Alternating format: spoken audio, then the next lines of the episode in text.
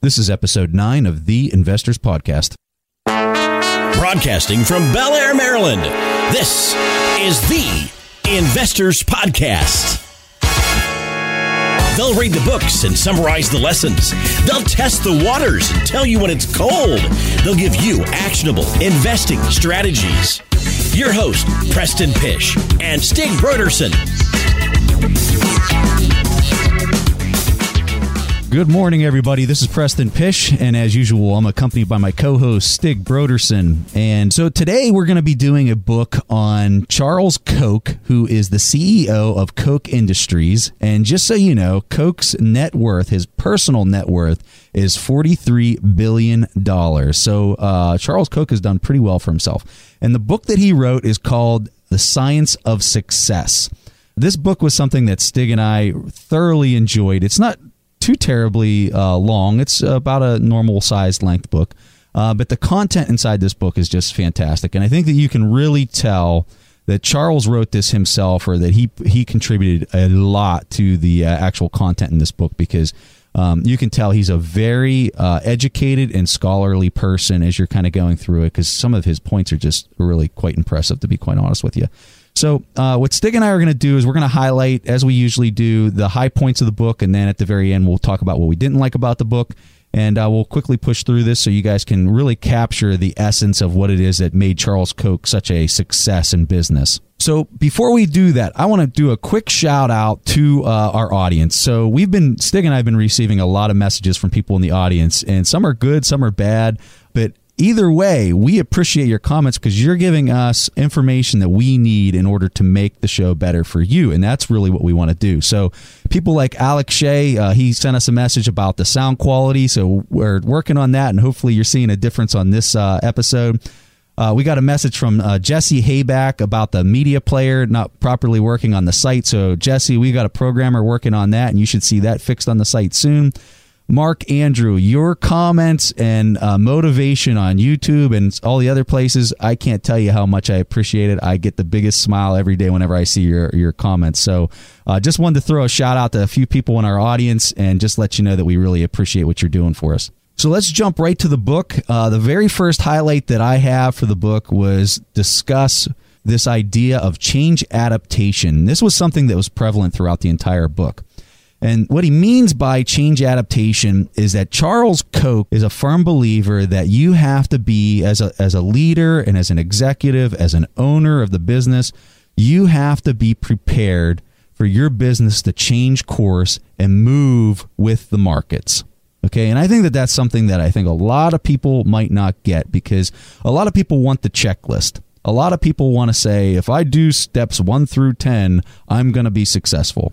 And what we found in this book was that Koch continually told the reader that if you're implementing my steps, which he has 5 main points for his decision-making process, he says, if you're implementing these steps like a checklist, you're probably not doing it correctly. And I know that that's a little hard for people maybe to grasp, but I think his point is this: you have to be fluid. You have to be able to understand what is it that your customer ultimately wants, and what are you doing to improve that value to that customer and to society continually? So if you make a product for the very first time, and let's say that the product is a new chewing gum, how can you continue to improve that chewing gum for your audience and for your customer base over time as maybe a new competitor comes out with something new? Because what he finds is that a lot of businesses, they make the product or they make the service once, they don't adapt to changing market conditions, and they just continue to sell it. Their margins continually go down over time, and then the business fizzles out and disappears like everything else. And so this idea, this change adaptation, being pliable, being willing to change, is the thing that I'd say was the number one point in the book that Stig and I both took away. So Stig's going to go ahead and hit you with the second point that he had as far as the highlight for the book. Yeah, if there's just one thing that I can piggyback off, it's the thing you said about a checklist, because he has these principles that we'll talk about later, and it might seem like you're saying, Preston, that we have like 10 points and you need to have a check mark out of each one of them. But the way he actually sees this change adaptation is really a way of thinking, a business philosophy, if you want, a way to approach things. And I think that was actually really, really strong. So I also think it might be quite hard when you read this and just thinking, well, I should just do these five things. But it's actually just your mindset, or not just your mindset, but you have to change your mindset to actually do the same thing as Charles Koch has been so successful doing so far. So another takeaway I really liked was the concept of opportunity cost that Charles Koch is talking about. And the way that he presents that is that he's saying there's a set of law that governs humans' behavior. And one key element is that we as humans tend to look back in time instead of looking forward. And he provides this brilliant example in his early years in Koch Industries, where he was evaluating the inventory. And he wanted to get rid of this inventory because it was just piling up. And what he was told was that they could not sell off the inventory because if they did that, it would incur as a loss on the income statement. And he actually, you know, Charles Koch, he found that ridiculous because he wanted to look forward in time. You know, the cost to the inventory, that was sunk cost. He was looking at the inventory. He thought that you could use the inventory better elsewhere. But it's this human behavior that was really the problem, that if you think that you incur a loss, you tend to make the wrong decisions. But I actually have a good example of this, because if people buy a stock and that stock tends to lose value, even if people realize they probably made the wrong stock pick, there's a good chance they will still hold on to that stock because they feel that they will not really have incurred a loss before they sell the stock. So what's happening is that they don't look at opportunity cost. They don't look at saying, I can actually apply this these funds better in another stock. They're just solely looking at this stock or this inventory and thinking, do I make a profit or not? You know, Stig, it's funny because a lot of people think that because they don't make a decision, they're not making a decision. But in this case, what's kind of interesting is when you decide to not move out of that position, let's say you invested in stock X and it went down by 10% and you don't want to sell it to move into the other opportunity, which you think is much more promising because you don't want to take a loss. And so you decide not to do anything.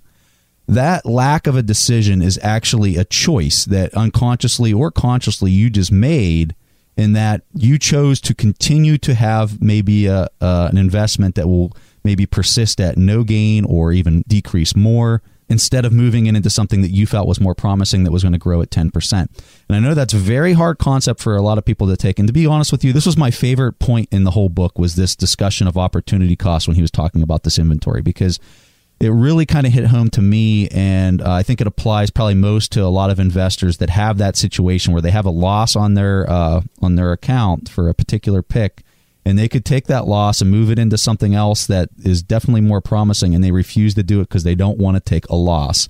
And you know, it was very interesting to see how Charles Koch, you know, this billionaire, thinks about that particular situation, and he was just like, sell it, take the loss, put it into the better opportunity, because all you can do is act at time now and look forward, like Stig said. So really great point in the book. I really liked it. So the last thing that we're going to highlight in the book is we're going to go through Charles' 5 points to what he refers to as market-based management. And that's what he refers to throughout the entire book, is he says that he has a process that he uses for buying new businesses, for all of his decision-making process, and that is called market-based management, or MBM is how he refers to it. And there's 5 steps to MBM. Okay, and so his first step is vision. So for vision, he wants to know where and how the organization can create the greatest long-term value. And I think that long-term is the real key word here, because a lot of people, whenever they buy a certain asset or something like that, they think very short-term. They think, how can I make my money in the next year or next 2 years get it back? And Charles is of the opinion of, let's see where we're going to go. Let's look at that 10, 20, 30. I mean, it's just exactly like Warren Buffett and all these other billionaires that we study and research, is they're always thinking very long-term value. And so that's where the vision that he has really kind of comes into play.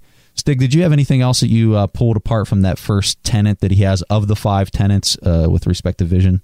Yeah, so I just have a quote that I really loved about the book. It was when Koch was saying that success is harder to overcome than adversity. And I thought that was really, really strong. So it's not like he mentioned any specific company, but what comes to mind is companies like Sears and Konak and Xerox, which has been hugely successful in the past, but they're not successful anymore because they haven't been able to adapt to the new times. And I really, really think that this quote, "Success is harder to overcome than adversity," was a really strong point in the book.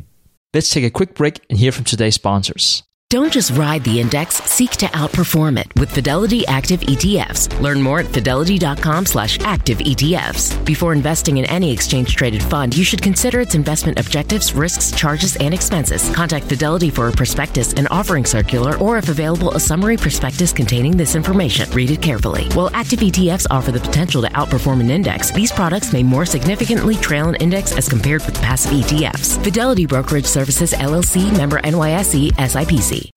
Our friends at Corient provide wealth management services centered around you. Corient's goal is to exceed your expectations and simplify your life. Corient has been helping high achievers just like you enjoy their lives more fully, preserve their wealth, and provide for the people, causes, and communities they care about. They're one of the largest integrated fee-only U.S. registered investment advisors, and Corient has deeply experienced teams in 23 strategic locations.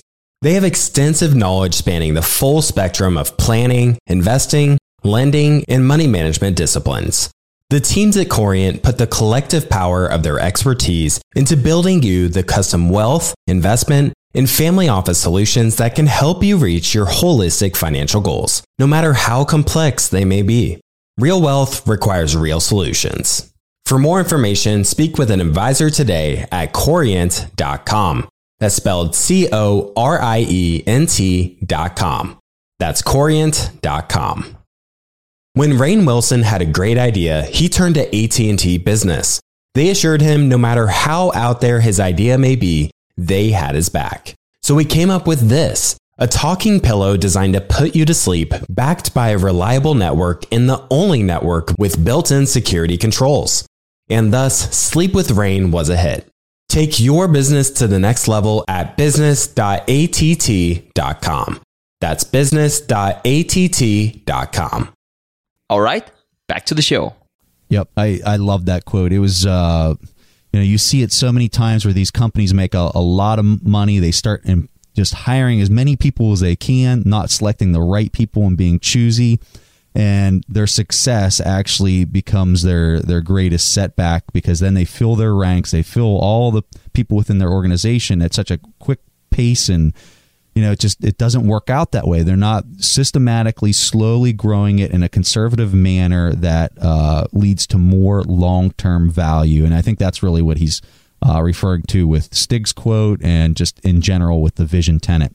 So the next step that he has in this 5-step MBM process is virtue and talent. So that kind of goes to my point that I was just making. And you see this with a lot of billionaires, that hiring the right person is probably one of the most important things you can do as you're growing your business. And what you see is when somebody comes out with a new product or service that's really successful, that does really well, has high margins, the first thing that a lot of managers and owners want to do is, well, let's expand the business. Let's grow it as fast as we can. And they just start hiring. And they start hiring the wrong people. And as soon as you hire one wrong person, guess what? That person then becomes a manager, and they hire another 5 wrong people that are just like them. And so you see this trend with Jeff Bezos specifically. I mean, he's emphatic about hiring the right people. Steve Jobs, if you've read Steve Jobs' book, emphatic about hiring the right people.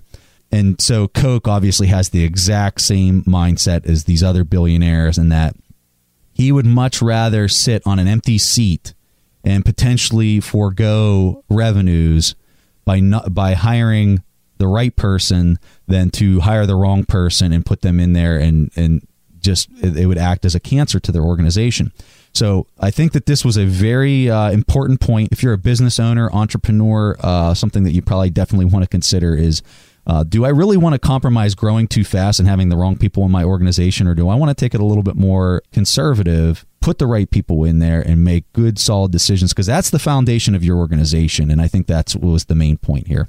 Yeah, and I really, when I read the heading, it said virtue and talent. And I don't know if I'm really overanalyzing anything, but there's a reason why he put virtue before talent.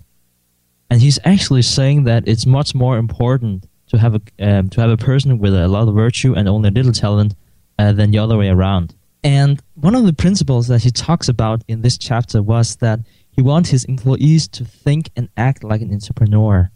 And I thought that was a really good point, because if you have employees that think and act like an entrepreneur, they think like the owner of the company. They don't think like employees. So they don't think that they should give away their time in exchange for money. They're thinking as entrepreneurs, as said, which means that they can change everything that they want in the organization. And an entrepreneur can grow, and he can build, and he could be visionary. And I thought that was such a strong, strong point. Yep. I love that point, because so often do you go to a restaurant or a store or something like that, and you see a person thinking like an employee and not like an owner. For example, I was at the supermarket the other day, and a person was setting up their cookie stand, and I wanted to try the free sample of the cookie. Of course I did. So I asked the lady, "Hey, can I have a sample of that?" And she said, I'm not set up yet. You're going to have to come back in 5 minutes. And her whole stand was set up. And I'm thinking to myself, you don't think like an owner, you think like an employee. And it wasn't to dig her. It was just, you could have made a sale, you know, if I tasted the cookie and I buy the whole thing. So that's a perfect example of a person who's thinking like an employee versus thinking like an owner. And that was what Charles Koch was saying in the book was, I want to hire people that think like owners. I want to hire people that think like entrepreneurs, because when you fill your ranks and your whole organization with people like that, I mean, you're just destined for success. Another thing that I wanted to hit on real fast, which Stig brought up about the virtue being in front of the talent, was Koch had this amazing quote in the book, and the quote went like this: "Employees with little virtue and lots of talent have done more harm to business than employees with great virtue and little talent." So that's a great point. And I just keep thinking, Preston, did you go back and, you know, try the cookie? No, I did. Great point. So it was probably because of the fact that I always look at things from a business standpoint. I did not go back on purpose, because I was like, that person's thinking like an employee, not a business owner. So I did not go back and taste the cookie. I like that question though, Stig. Okay. So that's just, this just proved that he has a good point, Charles Koch, in this book. Best question of the whole episode.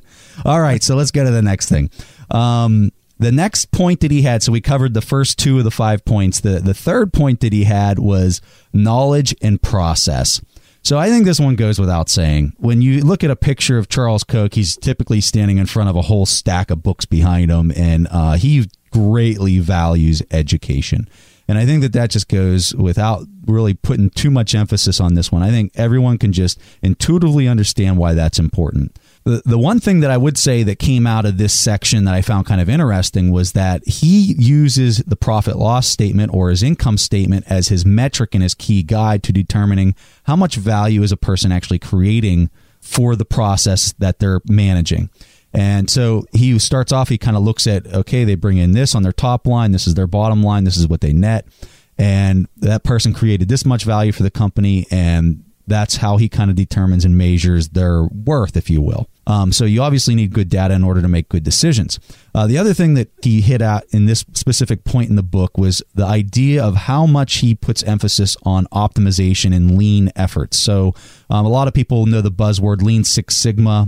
That's something that I could see inherent throughout the entire book in the way that Charles Koch thinks. He's constantly thinking of ways how he can make things more efficient and get a better product out of that efficiency, opposed to, you know, more defects. So we're going to have a link to a book in the executive summary that we type up for this, if you're interested in lean efforts, because that's actually a very important aspect to just managing a business. And we could go for literally 5 to 10 episodes just talking about Lean Six Sigma and those kind of ideas.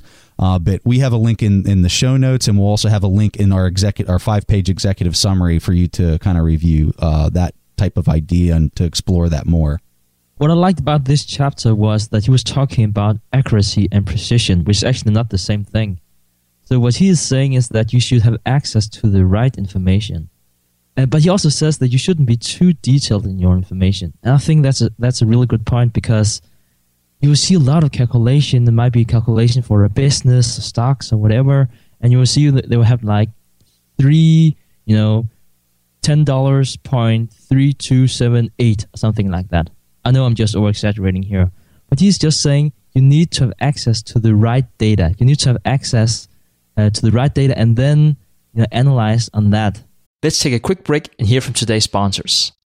If you're looking for the right franchise concept at the right time, an iFlex Stretch Studio franchise is the business for you. iFlex is the newest franchise concept from the founders of The Joint Chiropractic. With over 200 licenses already awarded to our regional developers, there's never been a better time to own an iFlex franchise in your market. An iFlex Stretch Studio franchise offers its clients the best in professional-assisted stretching for one affordable price in one beautiful location. Even the Mayo Clinic says stretching can increase flexibility and improve your joints' range of motion, helping you move more freely. Prime regional developer opportunities and franchise locations are going fast. Don't miss this opportunity to get into this rapidly growing health and wellness business from the founders of The Joint Chiropractic. Find out more today. Call 888-994-3555. 539 or visit iFlexPodcast.com. Call right now, 888-994-3539 or visit iFlexPodcast.com.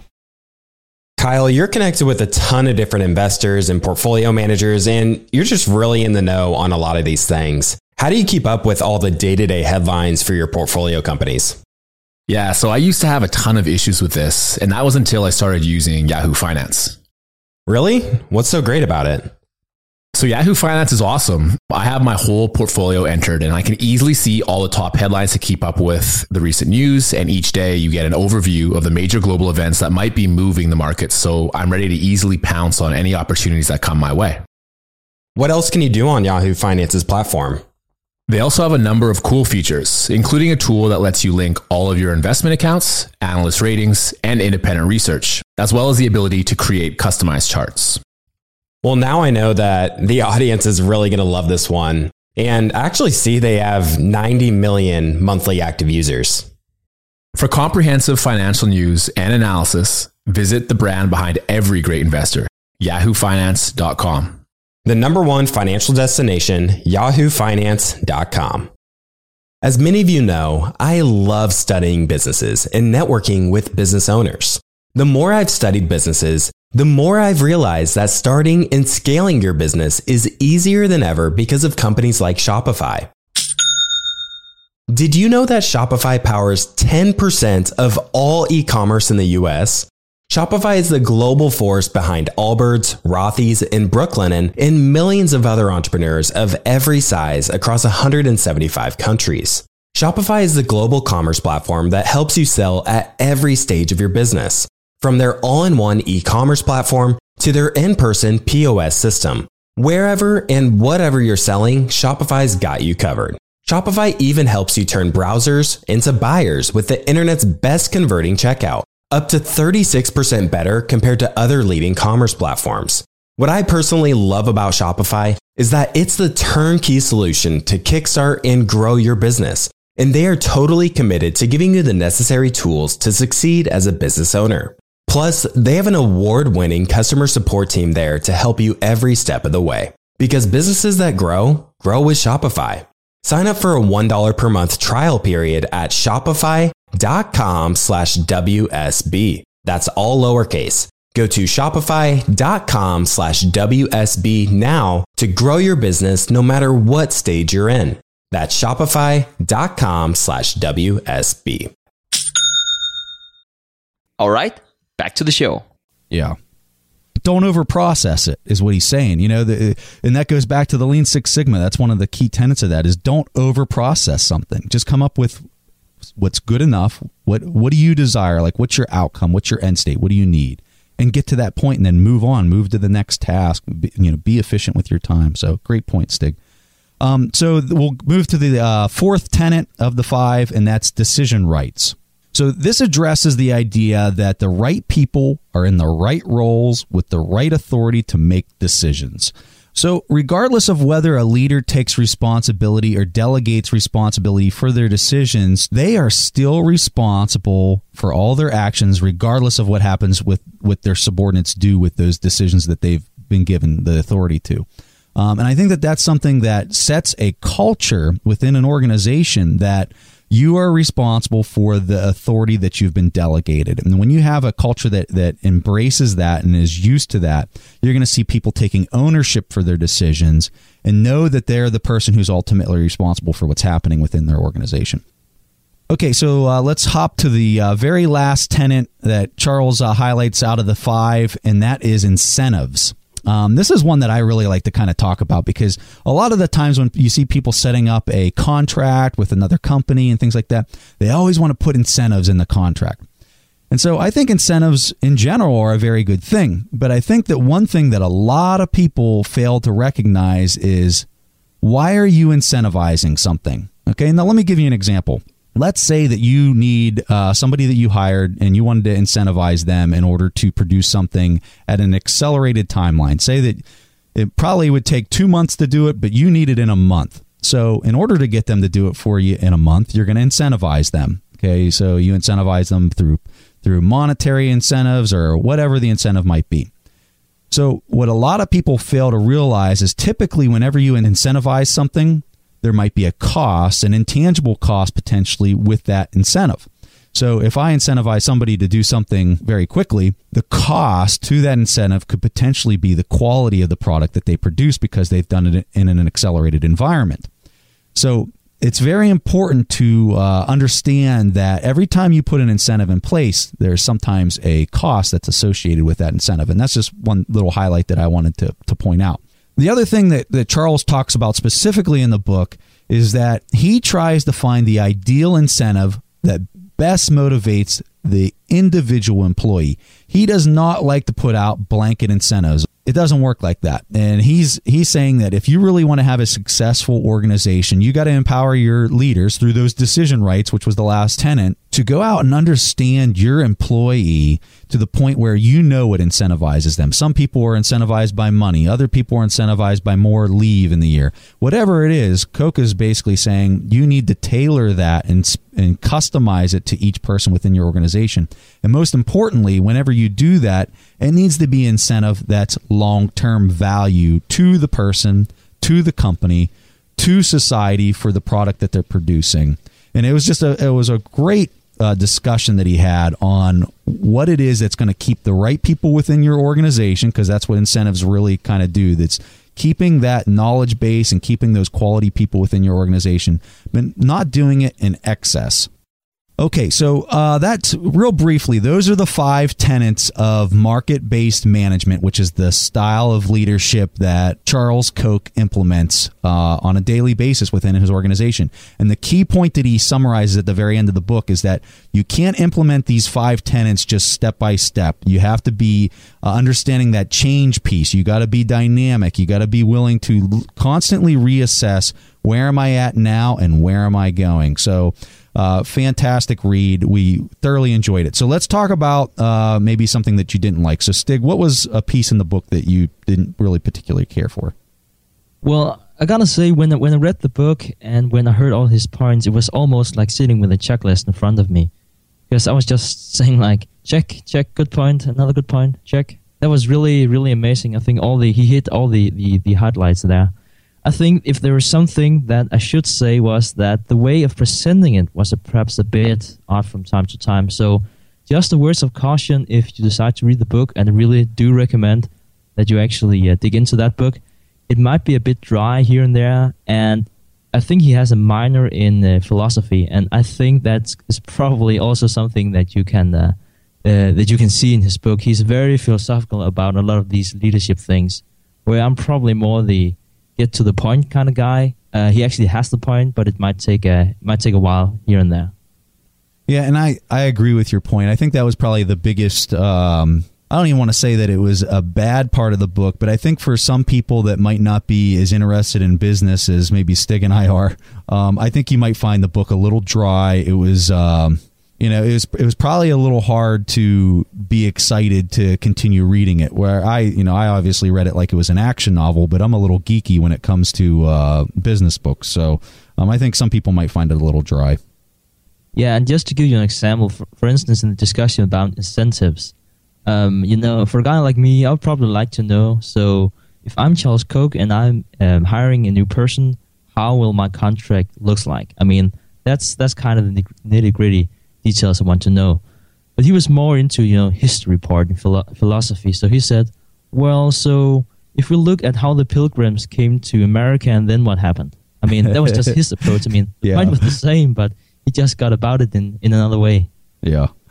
Yeah, no, I agree. And I think that, you know, I think he was really writing the book for his employees so that they kind of understand his mindset, and that culture is really being bred within Koch Industries. So I think that was his primary audience, was his employee base, and then anybody else who's interested in knowing more about him. So in general, though, I don't want to distract from the fact that I really kind of classify this book as probably one of the best books that I've read on business. So really enjoyed it. I highly recommend everyone goes out there and reads this. If you don't have the time and you want to read our executive summary, our 5-page executive summary, make sure you sign up on our mailing list and we'll send it to you. But at this time, let's go ahead and play the question that we have from one of our audience members. And this question comes from Trey Lockerbie. Hey, my name's Trey. I'm a fan of the podcast and also the Buffett's Books website. I was looking into Apple, not a stock that Warren Buffett would buy, nor would I possibly, but just out of curiosity, I was running it through the intrinsic calculator, and I noticed that the intrinsic value was about $317, and the quote right now is only about $108. So I imagine that the intrinsic value is based off of the stock price before it split. So it would have been, it was about $645, I think, right when it split. So I was wondering how to, amend that so it would represent the most recent quote of the stock. And I was also finding the same issue with RDS.A.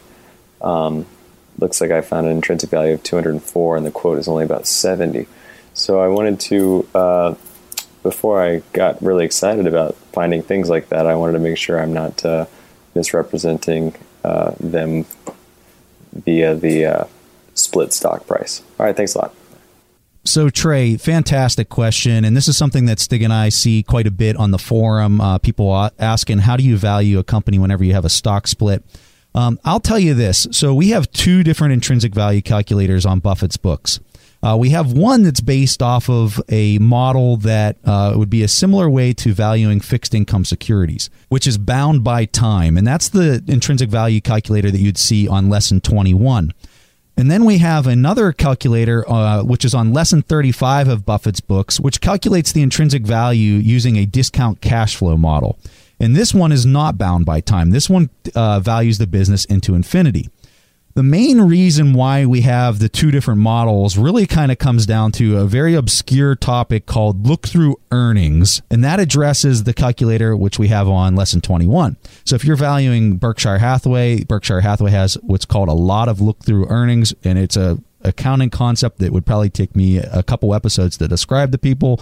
But to just make things really simple to answer your question, I'll tell you, I would use the calculator on lesson 35 if you're dealing with a company that has recently had any type of stock splits, because it's going to naturally take that into account by looking at the cash flow over the last 10 years and then using the current number of outstanding shares in order to determine the value of the business. So without getting too technical and probably hurting people's ears, we'll just kind of leave the answer to your question there. If it's something that you want to discuss in more detail, I highly recommend that you go to our forum and talk to some of the people in the community there, because they might be able to describe it in more detail. So, Trey, thanks for the outstanding question. Stig and I will send you a free signed copy of our book, The Warren Buffett Accounting Book. And actually in the book, it talks about that concept a little bit more in detail. So if you're interested in reading that portion of it, you'll find it in the book that we're going to send you. So everybody, if you're interested in reading our show notes, make sure that you go to theinvestorspodcast.com. You can download the executive summary that Stig and I typed up about this book. Great having you listen to us today. Keep the comments coming throughout the community, because that's helping us develop a better product for you. So really appreciate all of that. So thanks for listening, and we'll see you next week. Thanks for listening to The Investors Podcast. To listen to more shows or access to the tools discussed on the show, be sure to visit www.theinvestorspodcast.com. Submit your questions or request a guest appearance to The Investors Podcast by going to www.askttheinvestors.com. If your question is answered during the show, you will receive a free autographed copy of The Warren Buffett Accounting Book. This podcast is for entertainment purposes only. This material is copyrighted by the TIP Network and must have written approval before commercial application.